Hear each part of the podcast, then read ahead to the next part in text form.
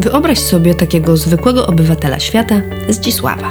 Przez całe swoje życie Zdzisław zbierał wszystkie smrodki, jakie mu się przydarzyły.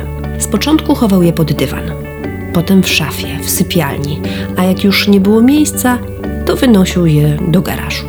Jak się domyślacie, smrodek unosił się nad całym domem ogromny i znajomi omijali jego rezydencję wielkim łukiem. Zdzisław nie poprzestawał na zbieraniu smrodków tylko w domu. Najważniejsze dla siebie smrodki pakował w wielki wór i zabierał ze sobą zawsze, na przykład do pracy. Tam spotykał innych, którzy ciągnęli za sobą swoje smrodki z przeszłości. Wyobraźcie sobie, jak strasznie było z nimi podróżować w windzie albo w jednym samochodzie.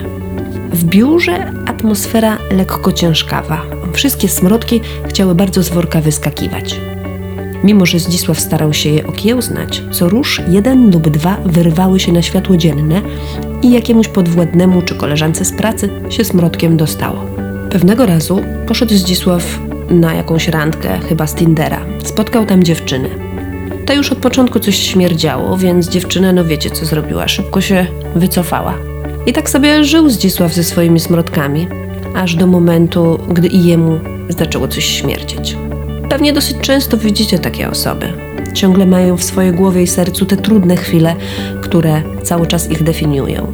Żyją przeszłością, nie potrafią się od niej oderwać, odpuścić. To przeszłość zarządza ich sercem i głową. Bo jeśli na przykład w przedszkolu koledzy podkradli mi cukierki, to co? Do dziś dnia mam się przedstawiać: dzień dobry, to ja jestem tą nieszczęśliwą dziewczynką, której podkradli cukierki?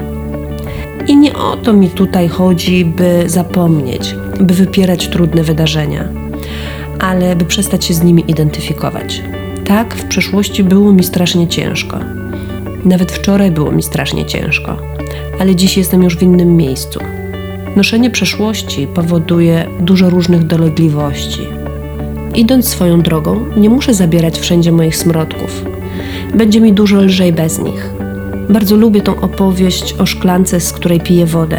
Biorę łyk wody i odkładam szklankę. Ale co się stanie, jeśli szklanki nie odłożę i będę ją trzymać w ręku 10 minut, pół godziny? Po 3 godzinach ból ręki będzie nie do wytrzymania.